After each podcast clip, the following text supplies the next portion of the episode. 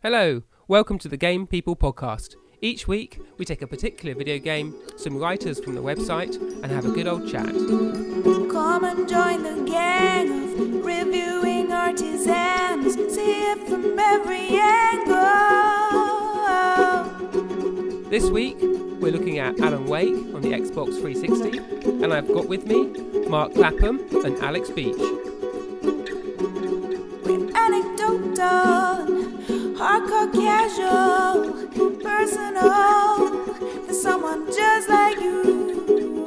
Gang, gang people. So, before we look at Alan Wake in detail, let's introduce who we've got here today. Uh, I'm Mark Clapham. I write the Story Gamer column on Game People, and I'm a fiction writer, and that's my background. On, um, on Game People, I write about stories in games. Hi, I'm Alex Beat. I write the Scare Gamer column for Game People, and I picked up a an interest in fear and kind of panic and things when I was studying psychology. So uh, I've stuck with it and brought it through to my love of gaming as well. So, Alan Wake's probably right up your street. And there's, and there's so much we could say about it. First things first, how did you find the experience as a whole?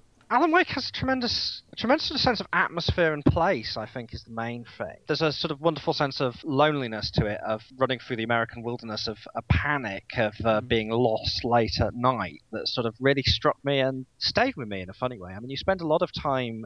You know, your character spends a lot of time on his own in sort of these quite isolated locations. It's not being trapped in a haunted house or any obvious sort of horror cliche. It's a, a very convincing world and a very sort of beautifully portrayed world that you're in, sort of small town America, really. And it was the atmosphere of place that stayed with me more than even the sort of the characters or the story. It was a place I was interested in in visiting. So, as a sort of a like a survival horror type game, what makes Alan Wake different to the Resident Evils and the more I'd say it typical survival definitely- horrors? I think Isn't a survival horror game? I mean, Yeah. I just jumping in with that because I mean, I I love survival horror and I- and I I love Alan Wake, but I do think it's a very a different kind of game. I, I always consider survival horror more like, and I love this analogy because it's such a clear one. Alien, which was this kind of slow creeping dread and then managing whatever you've got to try and survive Hmm. compared to aliens where they've gone in fully equipped and prepared for trouble. They're still because they can't see what they're fighting they're struggling to fight it but it's still far more action orientated so i think alan wake is far more that second kind of action based we can see what we're, we're fighting but there's so many of them and we don't quite understand them that we're still scared and it's always hard to make it to their safety it's always just beyond reach Yeah, and you get that sense of you are actually quite well equipped, which is something the game almost apologizes for a- on a few times. Like, oh, why would these flares be here? Isn't that convenient? But actually, that worked quite well. It's as you pick up more and more weapons, it's like, oh, something's definitely coming up in a bit that I'm going to have to really deal with because I've I've been given all this firepower. survival horror games, you're very much playing a sort of long game of uh, preserving your ammo, resources, and things like that. Whereas I think the difference with Alan Wake is it's it's built around these short dashes for safety. Mm. So it does something which no other survival horror does, which is that you have complete health recharges fairly regularly. Whenever you hit a pool of light, you're completely cured. Rather than letting you carry your weapons and things over between levels as well, every time you go back to the daytime, you lose everything and you start again. So it's less about that long, sort of sustained, grueling battle Hmm. that you get in Resident Evil, and more about these uh, the sort of uh, balance between these sort of quieter moments and having these little, very intense bursts of action where you're running through the woods in the dark and you're desperately trying to get to the next safe point. That's interesting. I'm not someone who plays many of these games. Like I've not played through um, any Resident Evil title actually. But there was something about Alan Wake that I did latch onto in a different way. And maybe it is that you have these short bursts of something unmanageable, but then you get to the light and you can sort of regroup. Doesn't have that sense of being overwhelmed, which I get. Say I'm watching a horror film, I don't necessarily like them because I don't particularly want to be overwhelmed. And with Alan Wake, um, I could sort of manage how much how much of the horror I actually sort of dealt with in one burst. like you said, Mark, they take away all of your ammo, all of your weapons at the beginning of every kind of level, but they always have an excuse for it. Like like you say, the kind of manageable chunks it's broken up into as well. It works well into the the fiction of the world, which is it is book chapters. It, it's Alan's book is coming to life. He he puts the ammo there for himself, whether he's aware of it or not, as you're actually going through the game. the kind of very rote, constructed sense of where everything's lying for you along your path it can be very false. It can be ma- very made up because he's he's not really a very good writer. He's making everything for his own convenience within the It's game. also the oddity of it is you have the sort of I mean the two world thing the thing of flipping between two worlds is most familiar from Silent Hill. But in Silent Hill, even in the real daytime world, you still have monsters and you still have guns.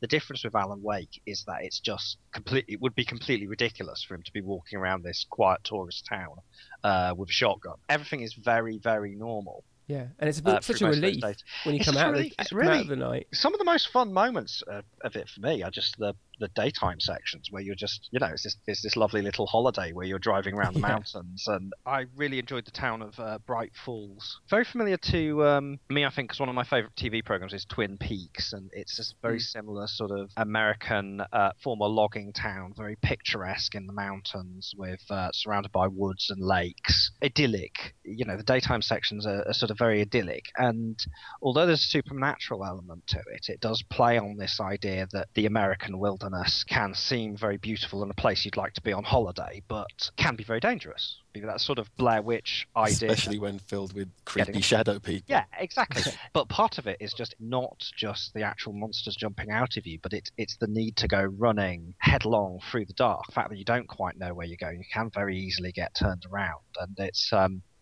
it's got some very clever sort of navigational tricks with lights in the distance and things for you to follow to give you a path. In particular stages like the section where you're being pursued by the police, you can't even really see where they are. You can just hear them, and there's lights flashing in the distance, and you're just trying to get away from them. Yeah, it's great. But yeah, and it's that it's not a switch between two realities. It, it's the same place, and the supernatural elements only come in after dark. But there is a sense of threat that just comes from it, from it being the night time, and it, it being you know the fact that you're running through the middle of nowhere in night. I Yeah, mean, I there, think there are sections there that you don't even have the kind of ghost people after you, and you're still scared if it's dark. Just the darkness is enough to set you on edge, even if you're not being chased in it. And I mean, how did you find it? Was it were you genuinely scared, you guys? I mean, I was, but I'm a bit of a lightweight when it comes to horror games, so I was expecting to. There are some big sort of jump scare moments. There's some very, very sort of uh, good moments as things. Uh, there's some good scares, especially in the Mirror Peak chapter. But there's also the just sort of creeping tension that comes from sort of wandering around these sort of quite desolate little spots in the dark. I mean, I certainly found it creepy. I just was. It was a very different kind of creep to lots of the other survival horror or horror games on the market because you never felt apprehensive really about running into danger. It was always more a kind of if there was danger there, you'd rather be moving at full speed when you hit it rather than kind of creeping around the next corner trying to conserve ammo or go gently into the night, as it were. You were rewarded for a frantic pace of play. It has this history, doesn't it, of being originally an open world game, and we've talked a lot already about the sense of place and how you see things in the distance. when you're actually playing, you need to be looking at the screen because there's there's things all around you and coming at you. And although they did, they actually do some very nice tricks with the camera work because when things are chasing you, it cuts back to them. I think where you really see the uh, kind of open worldy nature though is all the collectibles dashed in throughout it. And I don't know Mhm. when they felt that was necessary because it really kind of ruins the game. Yeah, I know you didn't like them. But I mean, for me, that did get me out, like not just sticking to the path, but engaging with the wider environment. And I sort of got distracted now and again. You see a flashing um, thermos flask, and Yeah, things you're trying to collect off in the distance, and you think, oh, should I go and get that, or should I just carry on towards this, the safety of this light ahead? And sometimes I made the wrong choice, and I was like, oh yeah, they probably designed it like that, didn't they? They were waiting for me to make, make that mistake. Because it's like they want you to explore more of the environment, but at the same time, they're driving you on through the level with this kind of fear. And because honestly, if I were Alan, maybe the manuscript pages, which are the other collectible in the game that actually unlocks kind of the story and can actually foreshadow what's going to come up later, the thermoses com- feel completely artificial. And I know it ties into his name, Awake, and he's drinking lots of coffee, but um, yeah, really. I hadn't got that. That's uh, interesting. Is that Oh, intentional? okay. A way. I think it was intentional. Yeah, yeah. That was, A Wake definitely was. Yeah, it's Max Payne and A Wake. The thermoses just they completely draw your eye away from where you're meant to be going, and there's no way Alan in this situation would go looking for coffee. It just doesn't make any sense. Yeah. you know, a lot of games have to have collectibles, but in a game that creates such a fantastic sense of place, to break it with such an artificial game construct really kind of yeah it breaks it for me it broke a lot of the illusion and a lot of the tension that the game created My understanding is that the coffee was quite a late addition, basically, because they felt that there needed to be more additional stuff to do, so they put in some basic collectibles in there. And it's kind of a, it's a little joke, I think, on the sort of um, the theme of him being a writer. Really, the idea that he's sort of, it's a bit of a cliche, the idea of the hack writer fueled on coffee. And as a hack writer who does drink a lot of coffee, it is quite a true cliche as well. So. Uh, As you described yourself, hack writer. Did you have some of affinity to to Alan Wake, the character in the game? Uh, not really. I, I, it's very true that he's sort of a very unsympathetic character in many ways, and that's obviously deliberate. I'm not sure how aware Remedy are of what a bad writer Alan is. I think they think he's quite clever, yeah. um, whereas he's ov- he's obviously quite terrible writer. If the Dark Presence is sort of uh, draining human creativity or whatever it's supposed to be doing, why it starts with a sort of really uh, rubbish horror writer, I've no idea. But uh, it doesn't start with him i mean that's the other part of the game it's it's taken Yeah, lots it's- of people everybody in the insane asylum is It's taken lots of people, and it's got an ins- insane asylum with some dodgy 70s rockers and various other extremely odd people. But yeah, Alan is yeah, he's he's, he's narcissistic, he's selfish, totally self-absorbed, very ill-mannered. Um, yeah, he's as a writer, he's extremely convincing character in many ways. he's not a very nice guy, but he's extremely.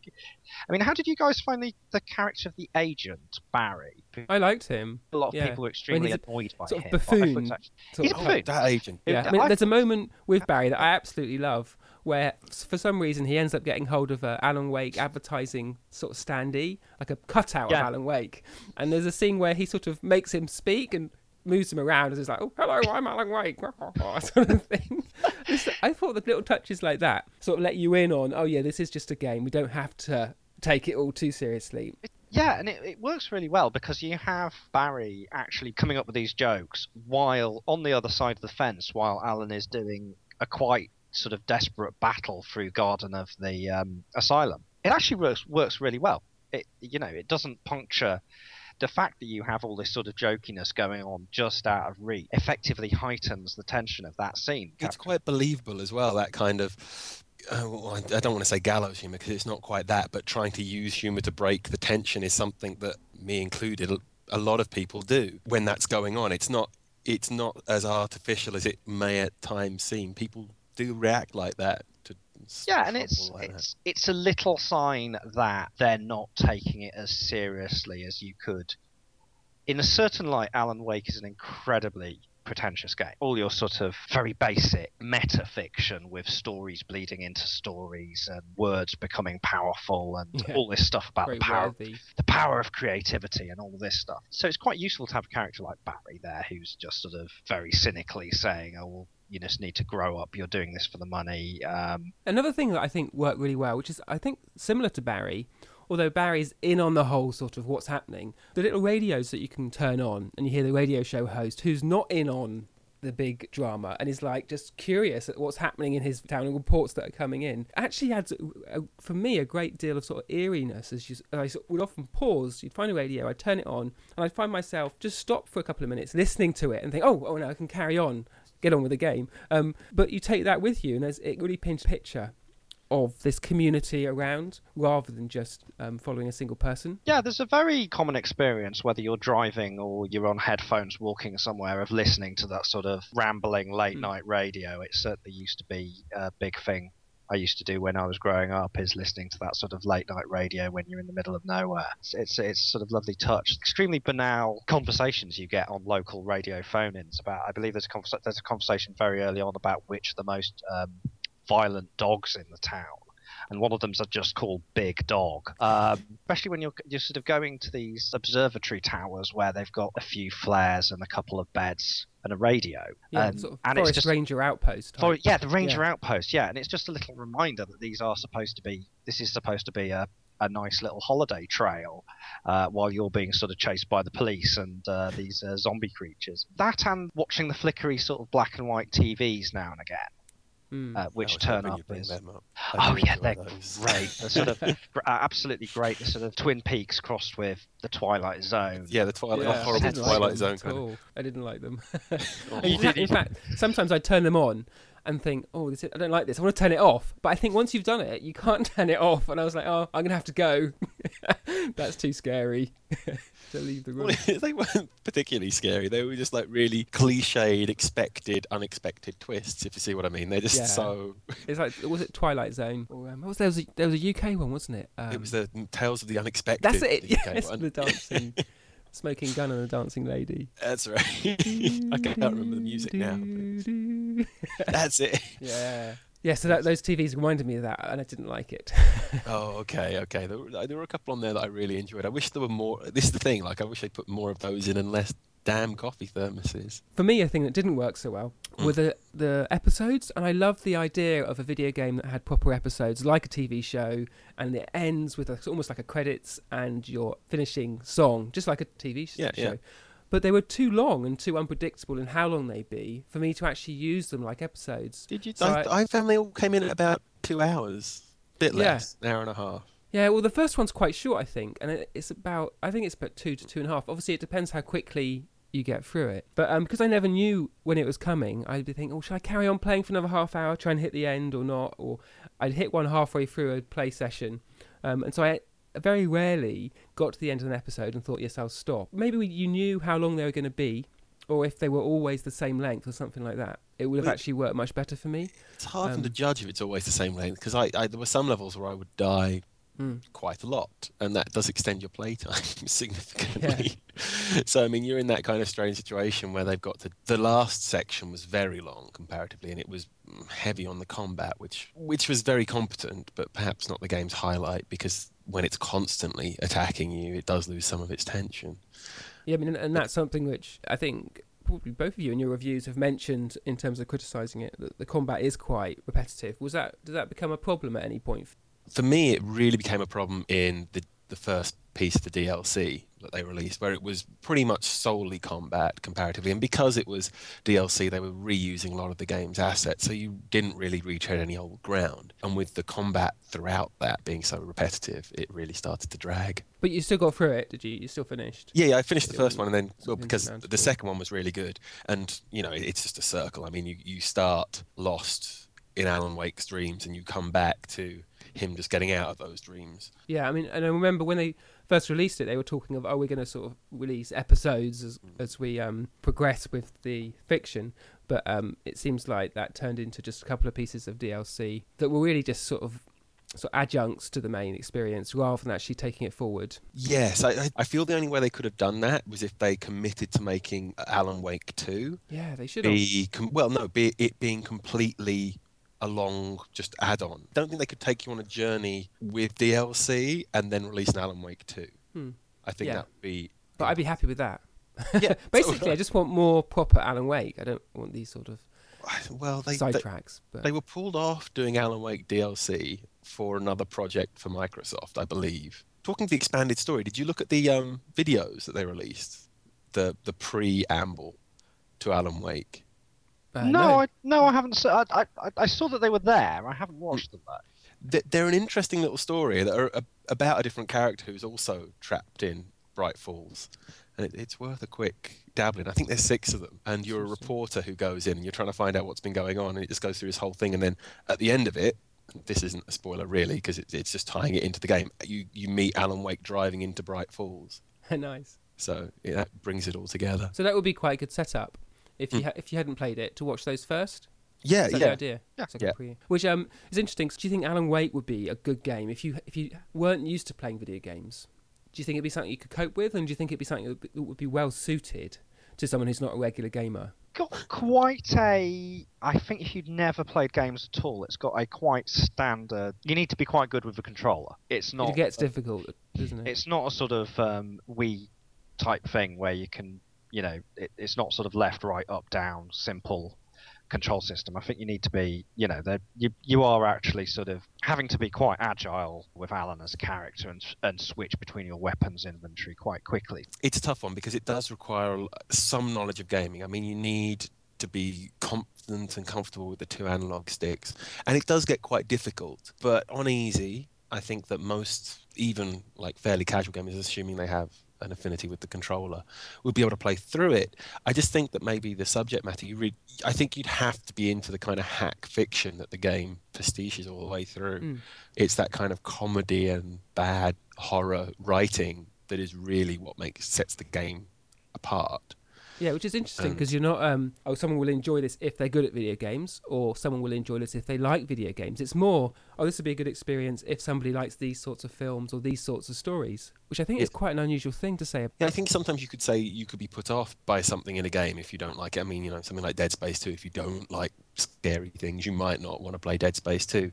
But to actually come at it from an angle where this is definitely worth playing if you have an interest in the subject matter as opposed to gaming Hmm. is an interesting approach. Yeah, I mean, I think Limbo, which we just recently talked about, has similar elements. That it's a very sort of prescriptive experience that reminds people of Metropolis and films like that. Um, I think if you had, if I had a friend who was really into those sorts of films, I'd definitely be. You'd have got to sit down and play Limbo. So, and that's I think that's quite a, a valuable thing that video games can sort of bring to the table, and they don't usually get that message out because a lot of these experiences are well locked away in Mm. Xbox or an XBLA download, and there's just loads of people I know who would enjoy it, but they're never going to get a 360 and they're never going to get a subscription, which means they can you know access some of this content. a lot of games are quite rightly accused of sort of being adolescent male fantasies, and I don't think anybody really has a sort of, anybody really fantasizes about being Alan Wake. He's a bit of a, a shabby mess, but I think that's actually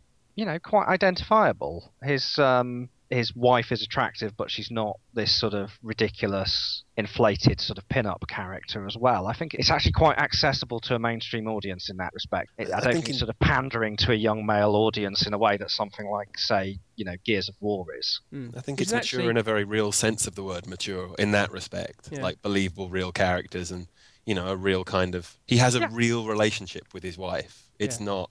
Yeah, Yeah. It, it, they, they don't expect you to believe that it's based. She's not an object of sex or desire. It's she, he needs her. You know, she's seen him through a lot of hard times, and it's that kind of attachment he has with her. It's almost a relief that there's a game, you know, finally does not that no, no other games do it, but just to have another game which does have something relatively grown up to say. it's just like, oh, that's nice, isn't it? Why don't we do that more often? It's not the sort of last wo- word in literature in terms of plotting. It's still a sort of schlocky horror story. Although, as Alex says said earlier, it's you know it sort of justifies that in the course of it being Alan's schlocky horror story that's bleeding out into the real world. But yeah, it, it does have a certain maturity to it, and I, I, I think in that respect, it's it's it's a game that I don't think people would be embarrassed by. Yeah, I think that's the If key thing. It's a game playing that grown-ups can grown Yeah. grown-ups can play, which is is not aimed sort of primarily at children and not aimed primarily at adolescents either. I think that's Mm. one of the more appealing qualities of it. So there you go. There's plenty of stuff to think about. If you've not played it, it's really worth getting to the end and just enjoying the whole experience. And please play it because I want a sequel, and there's no way it's going to happen at the moment. buy it. Don't buy it. We're out of time now, though. If you want to keep up with us before the next podcast, you can do that on the website at www.gamepeople.co.uk. You can friend us on Facebook at facebook.com forward slash gamepeople or follow us on Twitter at game underscore people. So until next time, bye bye. Goodbye.